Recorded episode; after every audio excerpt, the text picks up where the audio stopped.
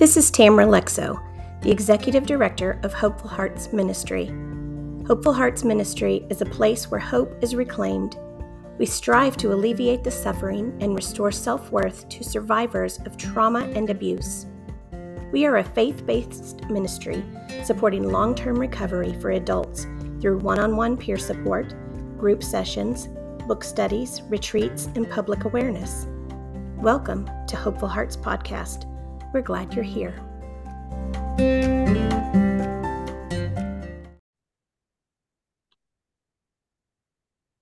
Hello, this is Tamara Lexo. I'm the Executive Director of Hopeful Hearts Ministry, and I'm here with my dear friend, founder of Hopeful Hearts Ministry, Shannon Barr. Shannon, it feels like it's been forever since we have sat down to record together. It has been. I well, it really. I mean, for us, it has a been weeks. a very long time.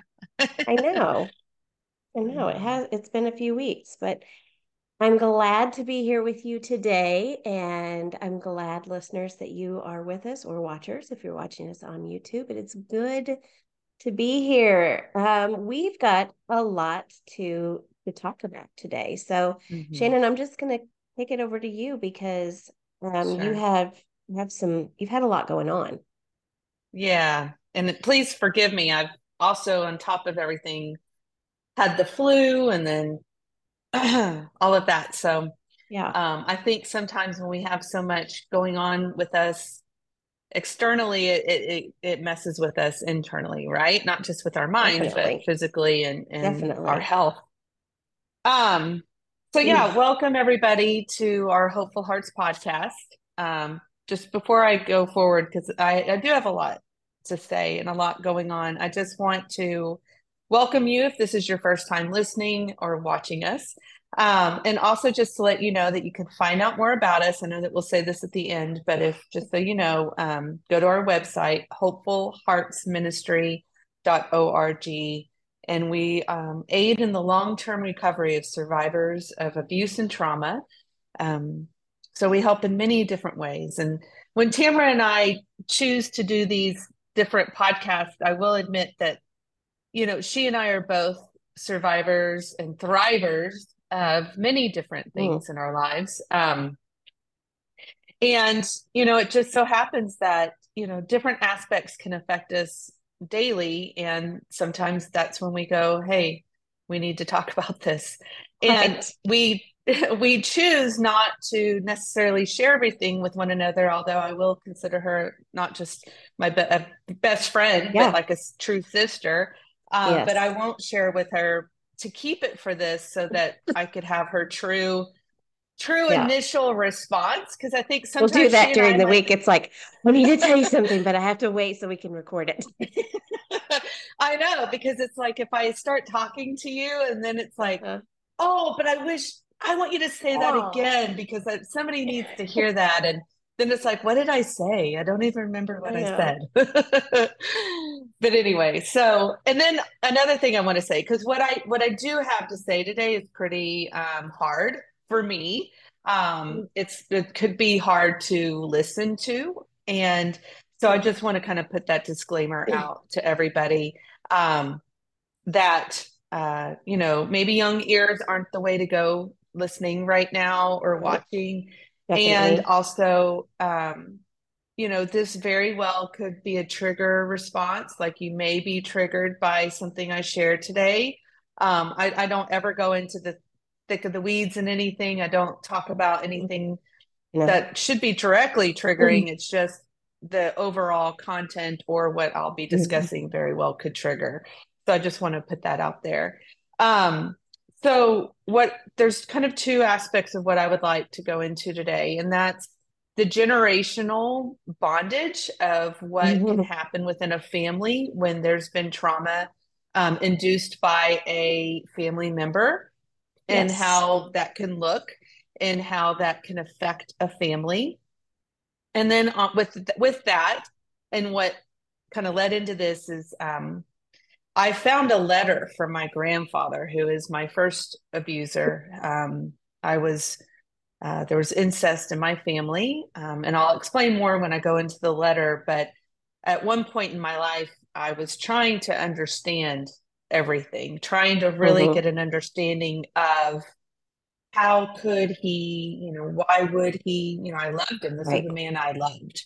Mm-hmm. And I, I adored him. He was funny and and um and he was my abuser. But and, and as an older woman, uh, as an adult woman, I could not remember at this time when he wrote this letter. I did not remember all that he had done to me. I knew right. he, had, but I just didn't remember.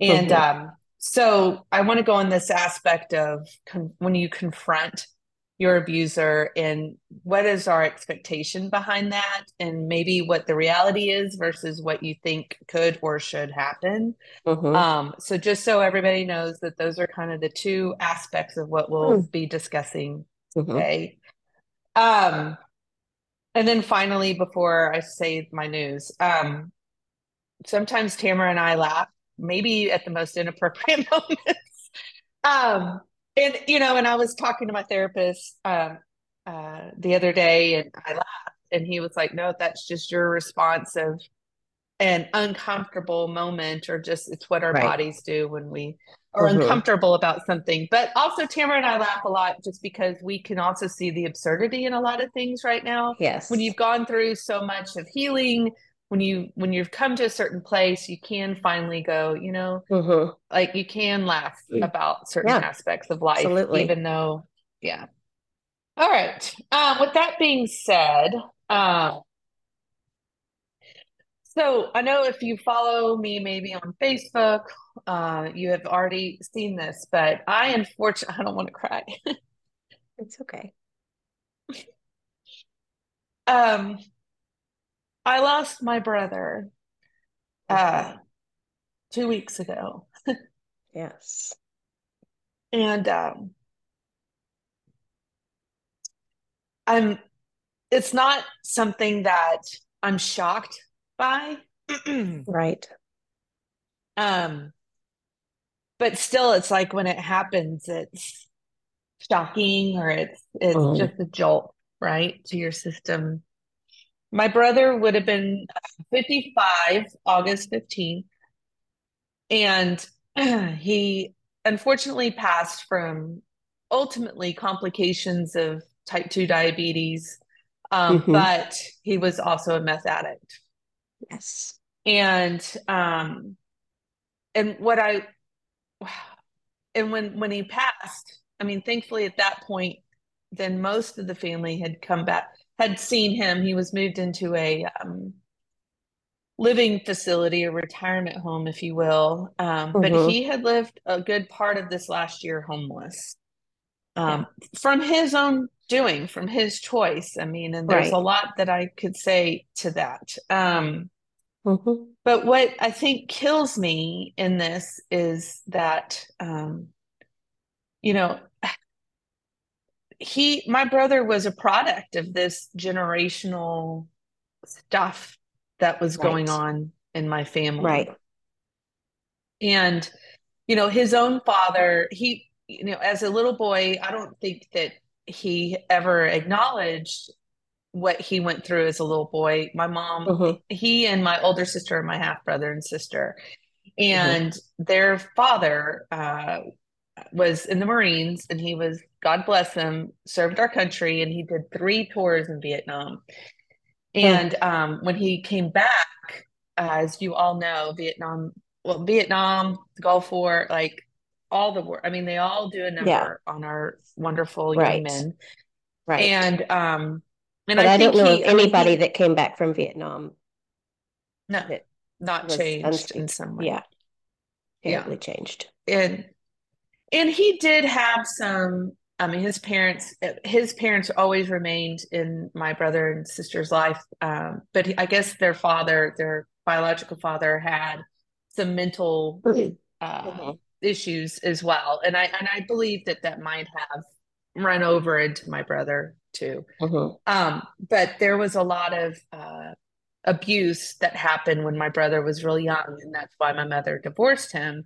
Um, mm-hmm. Because you know he would have these moments of flashbacks right. and you know they mm-hmm. weren't who he thought they were and all that kind mm-hmm. of stuff so my mom then met my dad not long after that and my dad was marine as well but my dad never actually served in vietnam I and he served during that time but just he was an officer and he did everything in california so uh, my dad adopted my brother and sister at a young age because their biological father um, and and this you know he knew that he I mean, he knew what was going on, and that's what make, breaks my heart for him is that, you know, he couldn't help, you know, what mm-hmm. was going on, and and I and he knew that my father would be a, you know, what we all thought would maybe be a better father, but in hindsight, maybe not. I mean, we had my father had his own demons to deal with, right? Um, and so with that being said, um, when my brother was very much about my mom's side of the family, just trying to like find his way, if you will. My brother mm-hmm. and my dad were not of the same cloth, really. Mm-hmm. And, uh, you know, my dad loved my brother and he tried everything for him, um, mm-hmm. enabled him way too much, to be honest with you. Um, yeah. And my brother you know, loved my dad, but my brother just, I think there was an aspect growing up that my brother just was always seeking, always trying to find mm-hmm. who he was, I think, if you will. Yeah. Ultimately, I'm sorry, I will get to my whole point of this, but um, no, it's okay. He, he loved, uh, my grandfather and my mom's dad very much, and all mm-hmm. our uncles. My mother was one of five. She was the only female. Okay. and as you all know, my grandfather um, you know, he's a pedophile. I mean, he right. liked little girls. I don't know how else mm-hmm. to say it without being too triggering. Um, yeah. and he abused my mother from the age of two to 10. And then later he did, well, he got all of us. Um, you know, and um, when it all came out into the open. And did he abu- uh, abuse your brother as well? No. So it was only just females. girls. Okay. Mm-hmm. And so, like, he never, mm-hmm. my grandfather never did anything to his sons mm-hmm. like that. So yeah. his sons never had any idea, obviously, that this was going on. And so when my mother came in, out into the open about it, mm-hmm. To, you know, because I do have another, I mean, I have other cousins or you have other, right. Um, you know, it, it, it, it did, it did tear the family apart Yes. And I know people listening are contemplating whether or not that they should tell their family, you know, about this mm-hmm. one family member that did such and such, or, um, you know, confronting the um, abuser. And ultimately, I think that it's it's a case by case scenario that you it have is. to work with your therapist on it. Um, mm-hmm. Um, it's so important to go through what your expectations are what is your reasoning yeah. behind it um but what i what i truly say is that and i know my mother would agree um it's so important to have your voice i mean that's why yes. when i founded hopeful hearts ministry um, our kind of one of our taglines is mm-hmm. i have a voice yeah. because when you've been abused or through trauma of that nature often you're you're left to never be able to talk about it or never be right. able to share and you know i can and i respect those that choose not to share it to their family but i also mm-hmm. encourage you that if like i think it's okay to share it like but know what the outcome may end up being right so when my mother came out and she felt very strongly like I need, I have left, kept this way too long. Clearly, mm-hmm. I should have spoken up because now it has hit my own children. Right. And she has to carry that, that it got all of us. Right. Mm-hmm. And so from that point, then she was like, I'm not keeping quiet anymore. Like that is now a guilt or a shame that I have to carry, which God bless her. I don't all of you know yeah. we forgive her and she doesn't need yes. to carry that but that's what led her to finally go look i need everybody to understand this is what yeah. happened and this is what he did mm-hmm. and uh, my brother had a very difficult time with that as as also did my uncles and because they didn't mm-hmm. know him they in that, that way mm-hmm. Exactly. And my grandfather, I need everybody to understand he was a good looking man. He was funny. He um I enjoyed him. I mean, I loved yes. it when they came to see you know to see us. Even even mm-hmm. though he had abused me at a young age, they, he always stopped right. at a certain age. And so mm-hmm. then you were fine after that.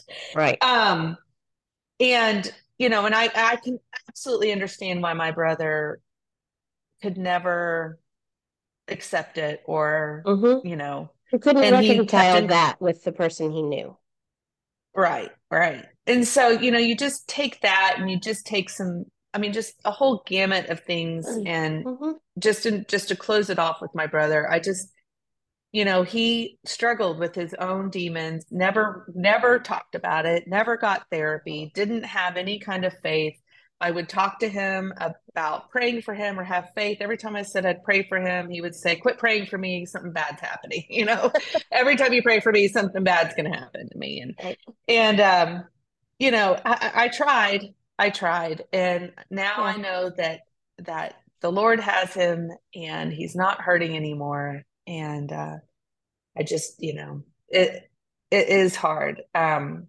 but mm-hmm. I it was a a week or two before he passed that my mother came for my um, son's one of my my son's graduation from college. And she brought mm-hmm. with me a letter that eh, my grandfather had written me.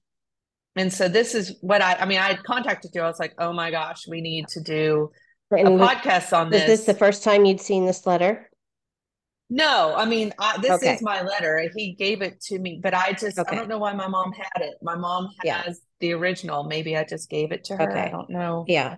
And I, I didn't know if maybe knew, she'd been holding on to it for a long time and, no, or, no, she yeah. said, this is what's kind of cool. I mean, I say cool, cool about it is, um, it mm. fell out of a folder.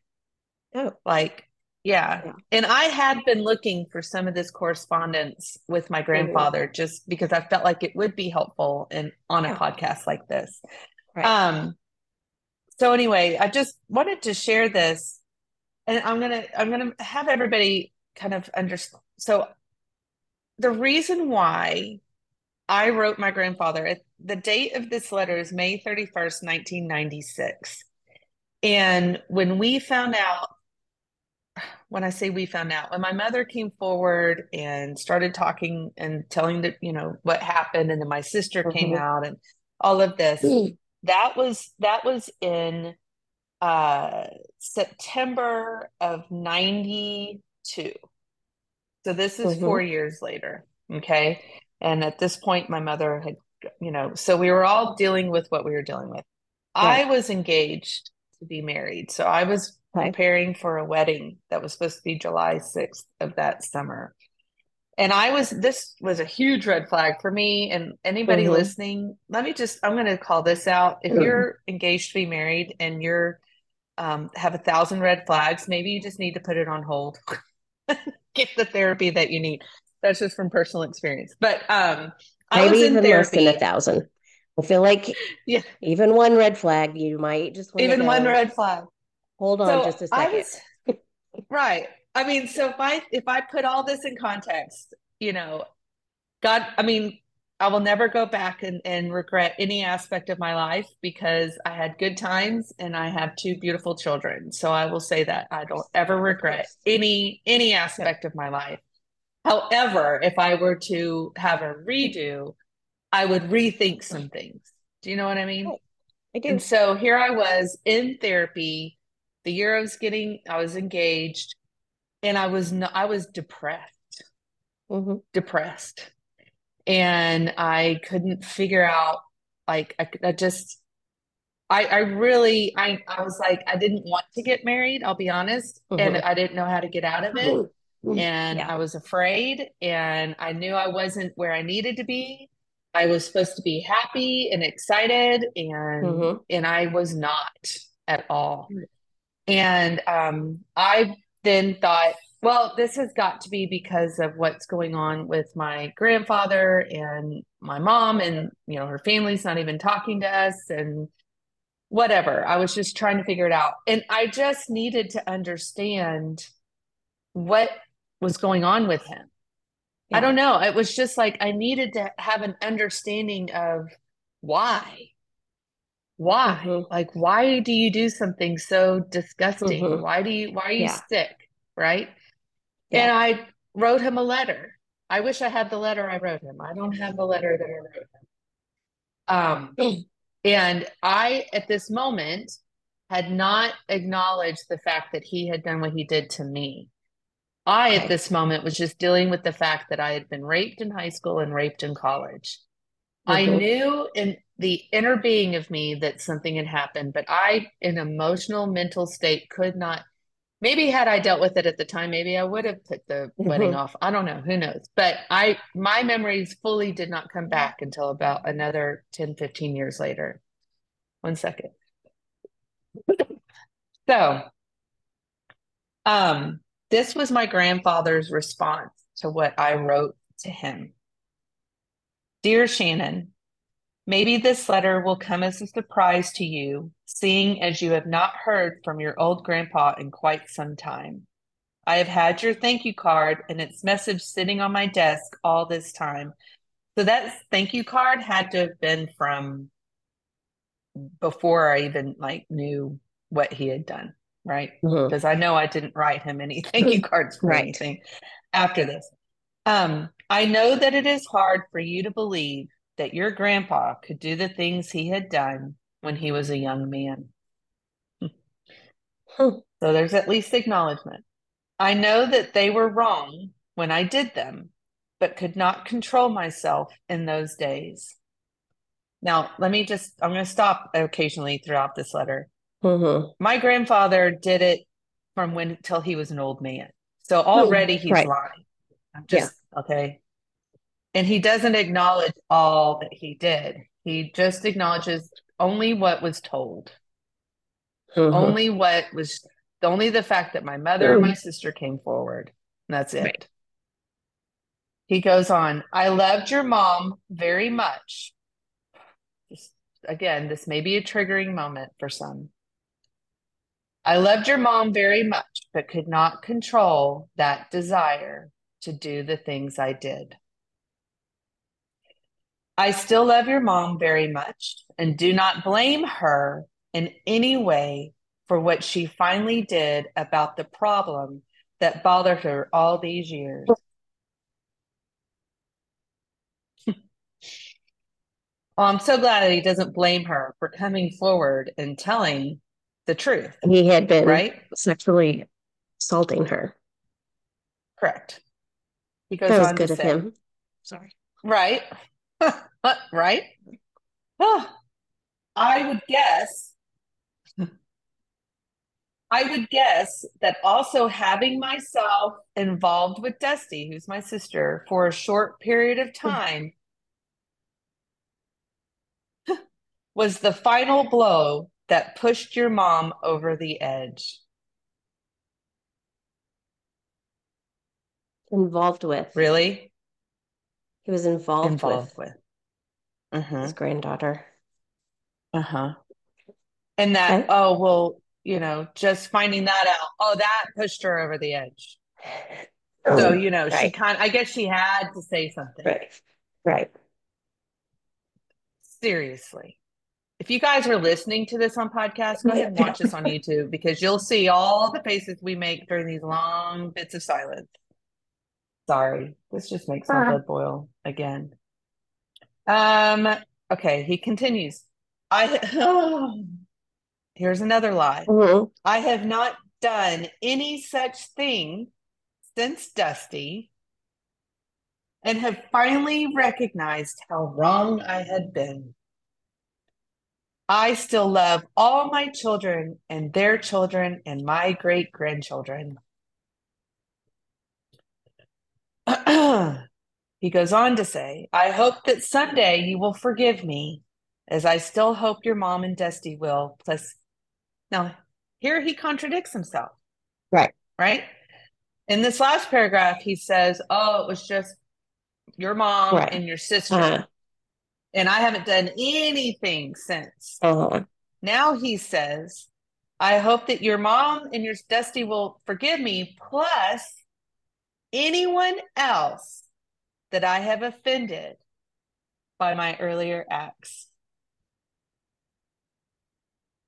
Oh. And I'm sure that maybe he meant that to read, oh, if I offended, you know, your family or right, you know, like, whatever. But I'm certain that, I mean, I'm certain, I, I, I don't even, ugh. anyway, he continues. Mm-hmm. You would think that's enough. Um, I hope that your forthcoming wedding will be a wonderful day for you and your groom, and that in your married life, you will both find the happiness that we all long for. In spite of all your problems, your grandmother is still hanging in there with me, and that is a great tribute to her. Um, everybody, I'm going to stop. And he has one more sentence, and I'll read it. But. Hmm. I had a harder issue dealing with forgiving my grandmother than I did with my grandfather. And maybe we discussed this possibly in another podcast, but my grandmother knew even what he was doing to my mother. And there's going to be a lot of this in a lot of people's history because the yeah. thing is, oh, yeah. I'm not going to list excuses for her. I'll say maybe what she thought, and I won't accept it as an excuse. I'm just going to say some things that I heard that still right. piss me off. Mm-hmm. Excuse my language, but um, there's multiple things. So my mother was the only daughter, right? She right. and my mother did not get along because she blamed my mother for stealing her husband, as if my mother, as a two year old, could possibly right. she brought that on. like that that she brought it on. A little hussy. And so then my two-year-old hussy. Oh. Just, no I, I, know. Seriously. It's the absurdity. Mm-hmm. again right? The absurdity of their thought process of their mindset. Mm-hmm. um and so to me she's just as sick as he is. Or she oh, was yeah. just as sick as yeah. he is um you know and he would she would blame her. She would she hated my mother. She hated my mother and did not make life uh, good for her at all. So when my grandmother passed away she died of diabetes type 2 diabetes also. Um my you know no we didn't i didn't go to the funeral. I mean i was in a i was mm-hmm. actually she passed after i got married. Um probably just a few years after this letter was sent to me. Um, you know, and gosh, there's so much I want to say in this in regards to like, yeah.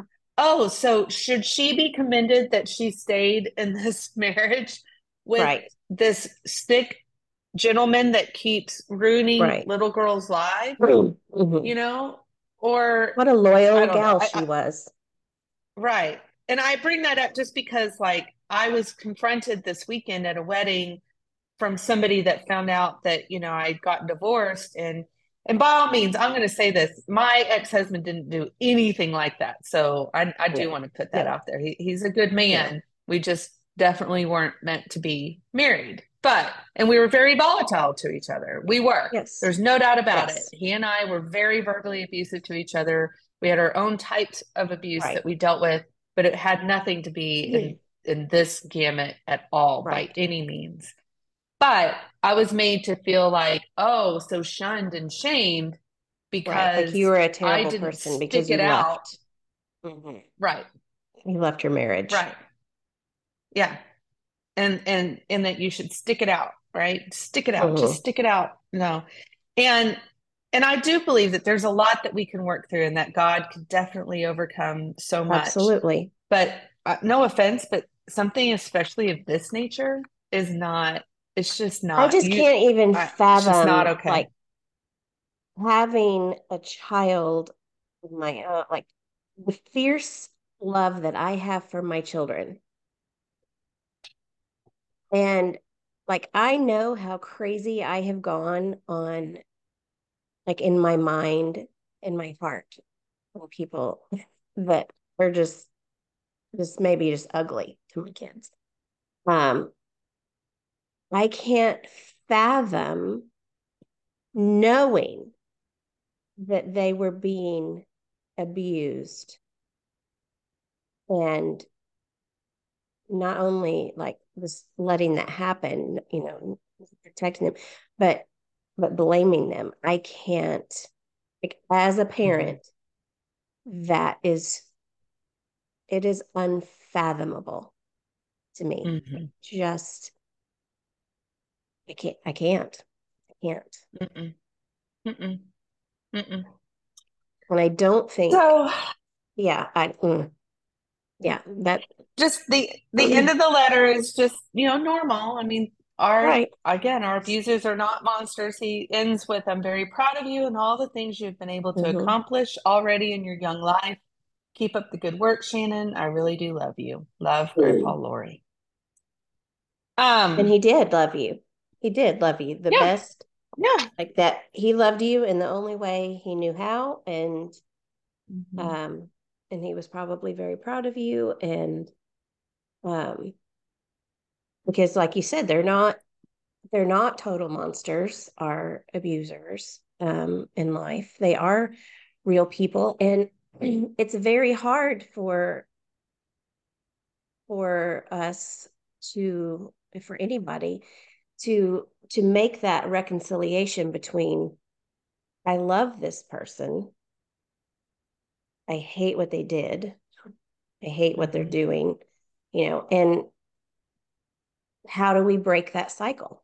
I think that's, you know, that's what it comes down to with a lot of what we do with Hopeful Hearts Ministry and how we're trying to encourage people. And how do we say for someone like your brother who was privy to this information at some point and Hmm. like you said, he had his own demons, but how do we break the cycle, the generational cycle, the generational hurt there to where the sins of the father are not passed down over and over and over and over you know that that damage that goes you know even even if it hadn't happened to you and your sister you know, you were still affected because of the damage that was done to your mother, the horrible mm-hmm. brokenness of her relationship with her mother and her father. You know, that was going to leave, you know, that sin had consequences that would have fallen on y'all, even if you hadn't experienced the abuse. But you mm-hmm. did experience that abuse. And so that leaves but consequences it, that like fall out for your kids, right. you know, and, and so right. you go, how, how, do we break that? Right. While still, it saying, did affect me though. I love that. But yeah.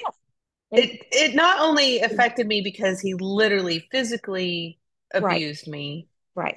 Like you said, had I not even been abused mm-hmm. by him, it right. did affect me because mm-hmm. it formed my mother in such a way that my mother right. didn't know how to nurture she right. didn't know how you know she was i love i i don't doubt i think of we've shared i've shared this before i don't doubt mm-hmm. the love that my mom has for me and had right. for me growing up but she mm-hmm. could not she was not a hugger she was not a yeah. lovey-dovey mom kissing you all over taking care you know yeah. she was a you know deal with it kind of thing because I mean that it's what she knew. She did the best she could. You know, yeah. she didn't treat us the way her mother treated her, which is a good thing. Right. Right. I mean, um, she really did, and she really did think that she was keeping us safe. So, I mean, that generational curse or you mm-hmm. know bondage that could happen is is so intertwined, and right. I think that's why it's it was so important for me to share that letter. I've had people I've worked with with Hopeful Hearts. Um, you know, be at this kind of state where it's like either I need to share this with the rest of my family because my abuser's still alive and there are others that could mm-hmm. be, you know, caught up right. in that. But then there's, you know, so you know, there's then that fear of, but do I lose my family? You know, how is mm-hmm. the, you know, what happens after that? And so I just right. felt it was important to share this that there's there's no right or wrong answer. I wish that, I mean, in, even if I was working with you one on one, I would never be able to say, this is what you're going to do and yeah. this is what's going to happen. Right? right. Um, I can assess the whole story and, and the back and forth and then really try to figure out what is what is it that you are wanting from this you know what is it mm-hmm. that you what's your expectation right and then we have to turn that expectation around because nine times out of ten your expectation will never happen so then how right. would it feel if you don't get what that expectation is yeah. right and then at that mm-hmm. point you can make your own adult decision as to which way to go um, yeah. but i also think it's important to share this because as you're discerning this aspect or maybe y'all are going you know i say y'all i'm speaking to you as a wide yeah. audience right. maybe y'all are going through this maybe um you know maybe somebody like in your family you realize has done something and you're seeing the effects like you're seeing what it's done to your cousins or your you know yes. whoever and you know how is it that we can all collectively bring healing and stop this this right. generational curse Yes. Um, I think one thing you know, first that I, I do want to I want to put out there, and I know I mean, just for the sake of saying it, you know, as we talk about making a decision about what who you confront or who you know don't confront or who you tell or you don't tell. I want to be clear that if you know that someone is being that especially a child is being abused in any way, you have to speak up. You have to tell. Yes. Uh, yes. You have to get police. You have you have to protect the child. You have to. There is no excuse for not protecting a child that is in in an abusive situation. There is no excuse. So I'll, I will put that out there. Just mm-hmm. kind of cover. Oh, I'm glad you did because that is but, that is important. I yeah, mean, because by all means, but... that's the thing, and th- that we're talking about here is because an adult didn't speak up for you in that situation, mm-hmm. Um, mm-hmm. because because adults don't sometimes speak up for the children. That's why we have so many heartbreaking stories on the news of you know children being murdered and uh, it it's devastating because someone doesn't speak up. There's no excuse for not speaking up. But what we're talking about more here is just okay so now this thing happened in our family. This thing happened in our in our church. This thing happened in our you know neighborhood whatever. How do we confront how do who do we tell um, because like you said there's no formula for this there's no mm-hmm.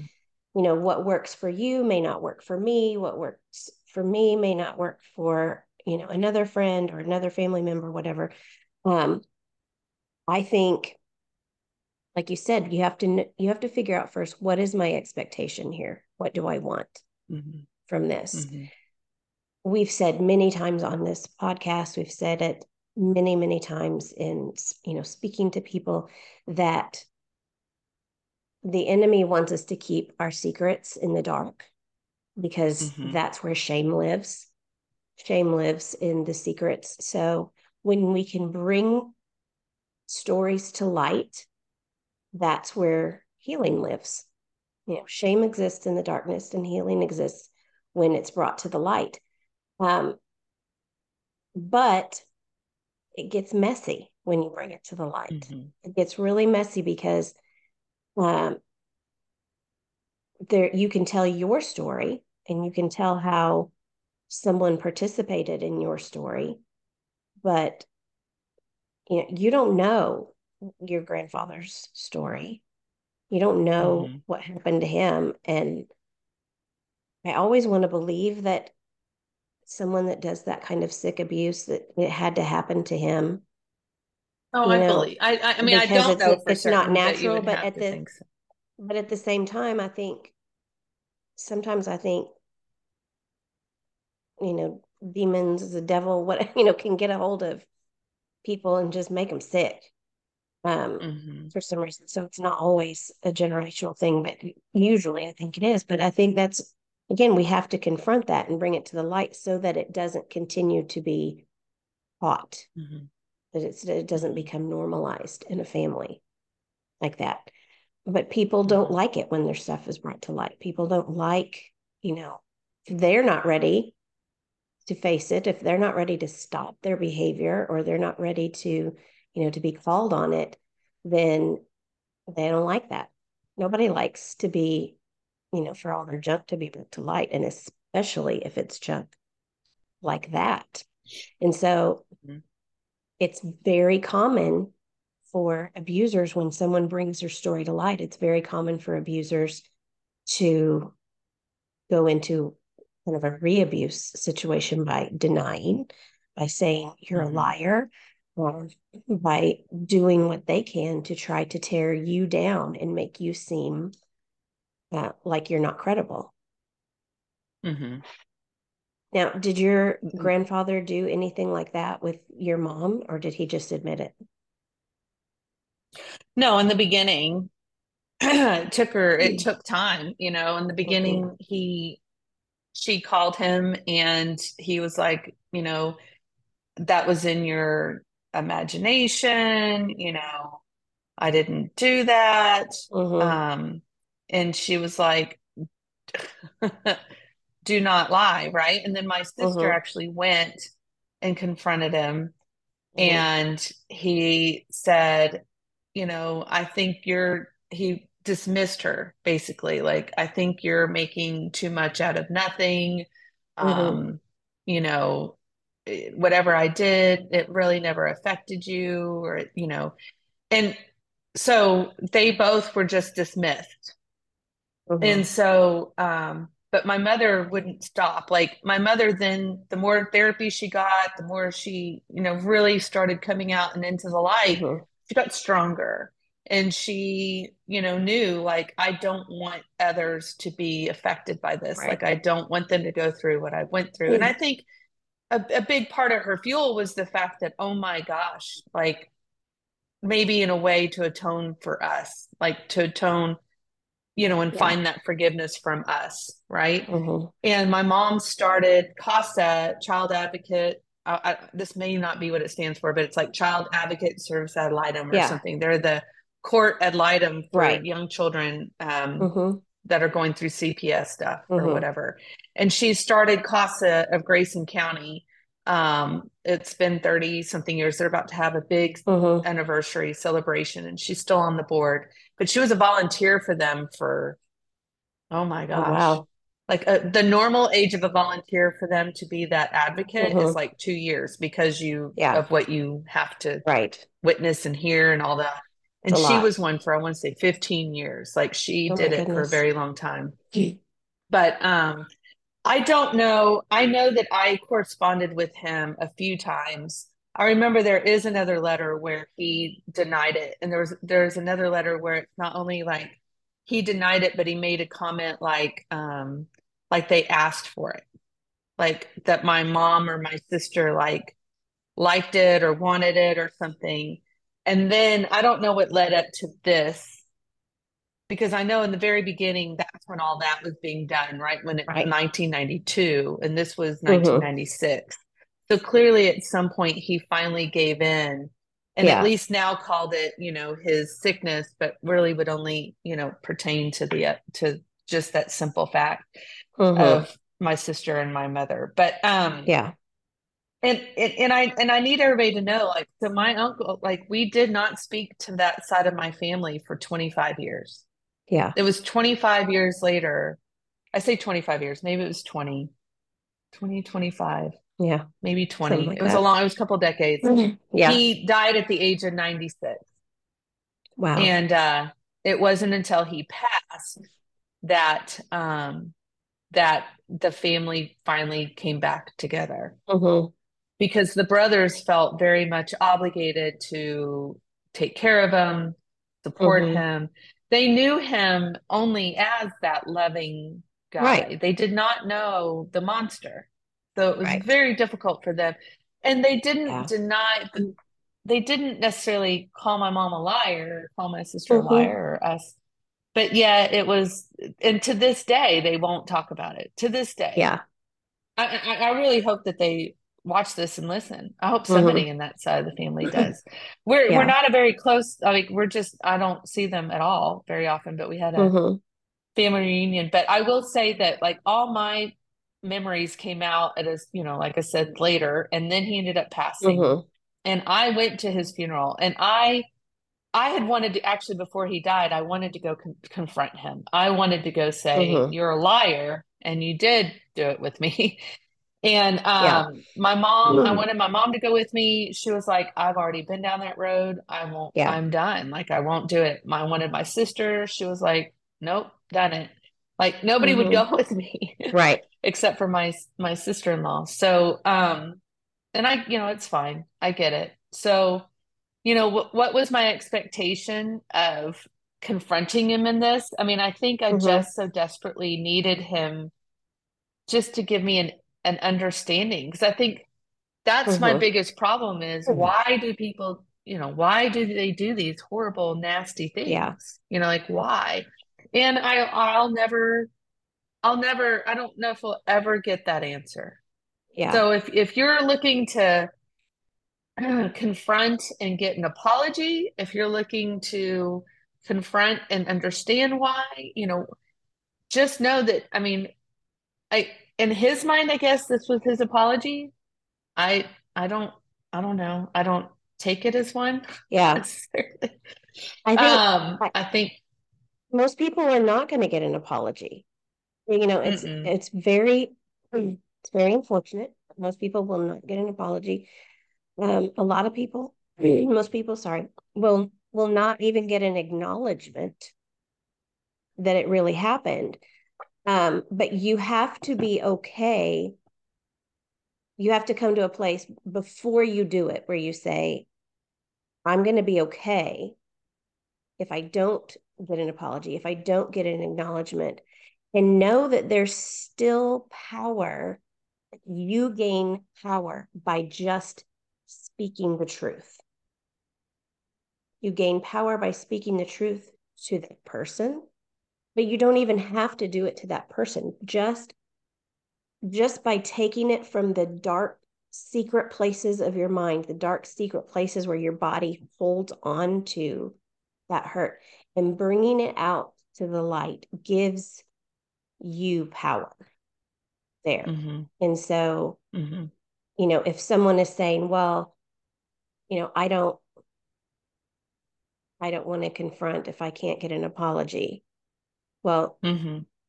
then don't confront because you know you you may not it's not going to happen or or if your abuser has has already passed on or you know maybe you don't know where your abuser is or you know there's all kinds of situations mm-hmm.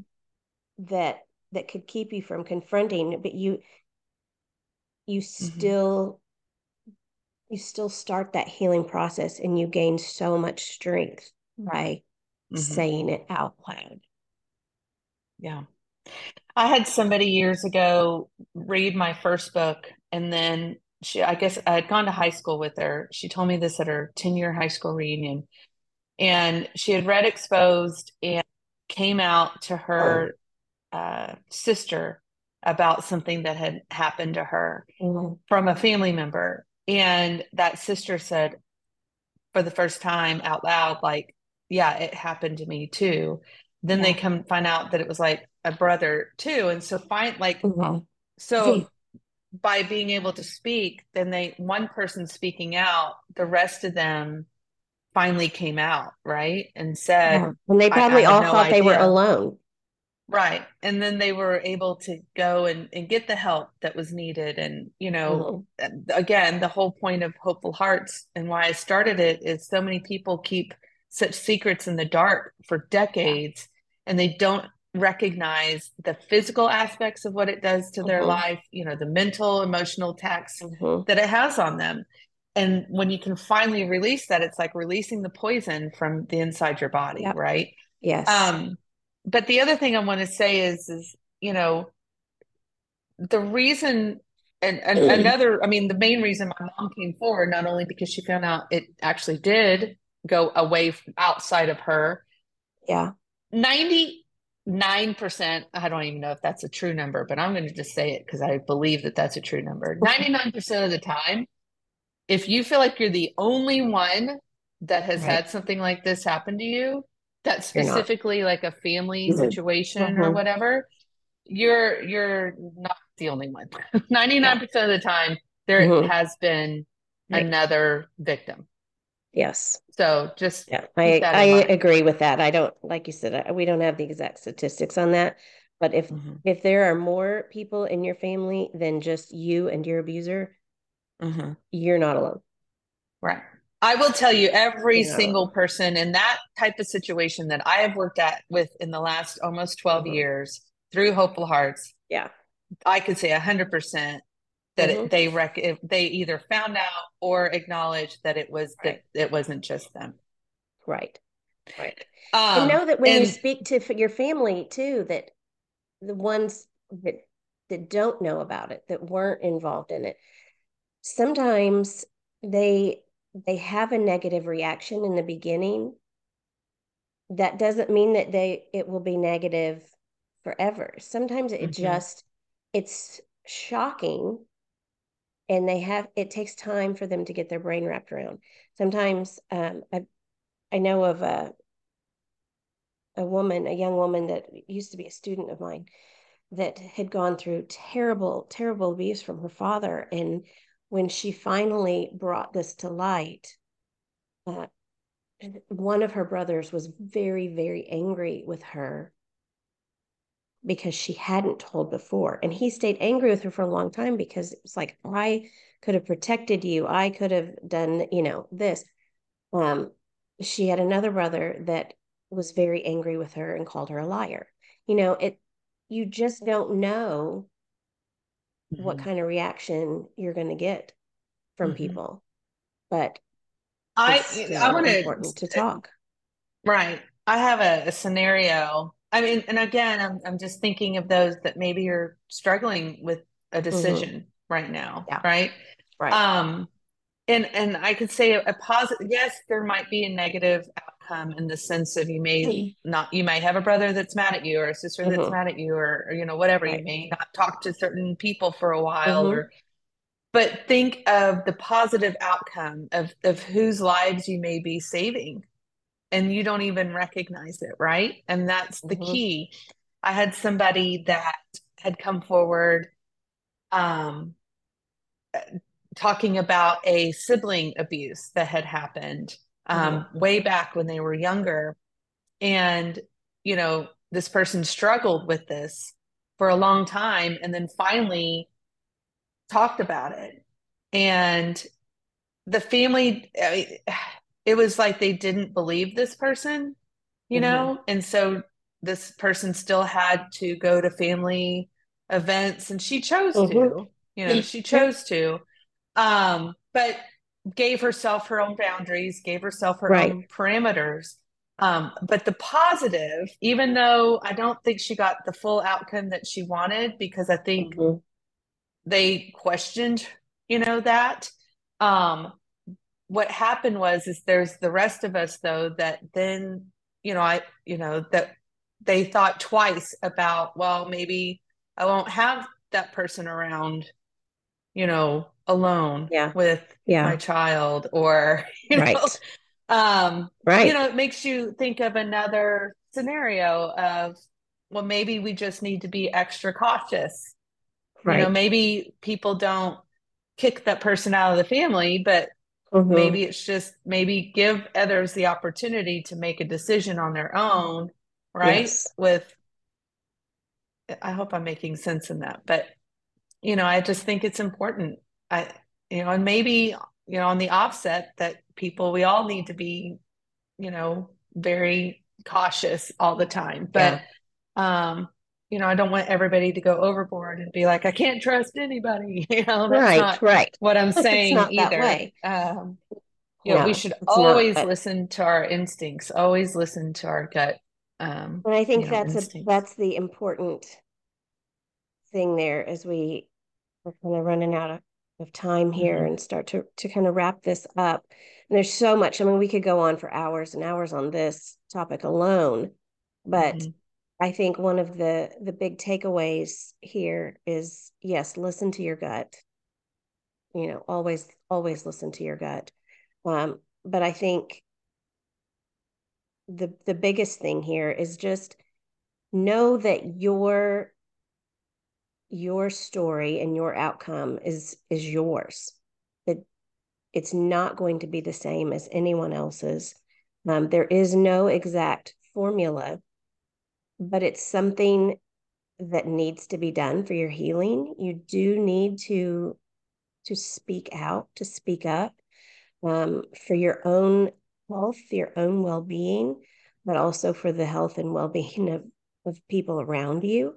Um, but it's not something to be taken lightly.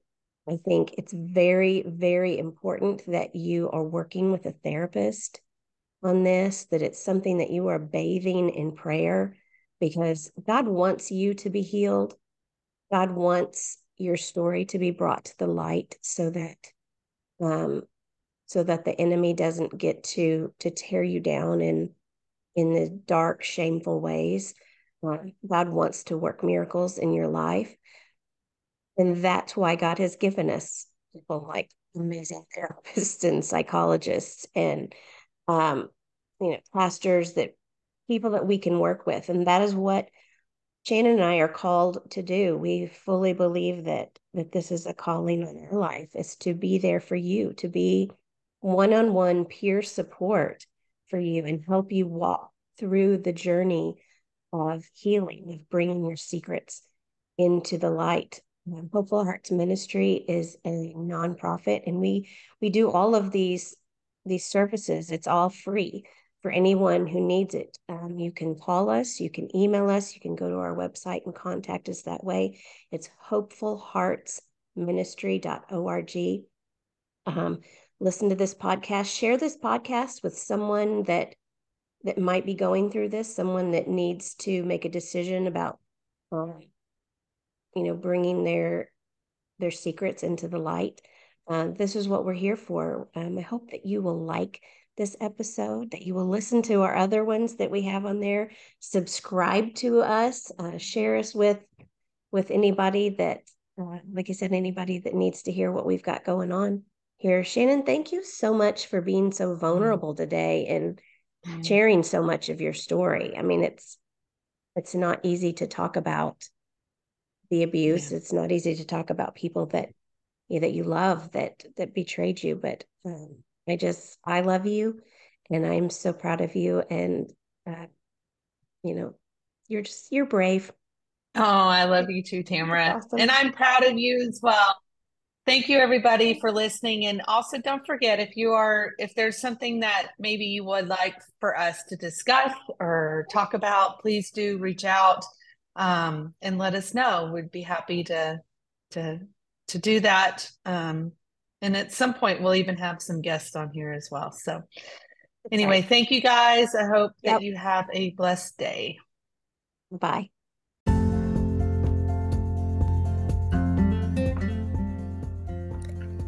This is Tamara Lexo, the Executive Director of Hopeful Hearts Ministry. We want to thank you for listening to Hopeful Hearts Podcast.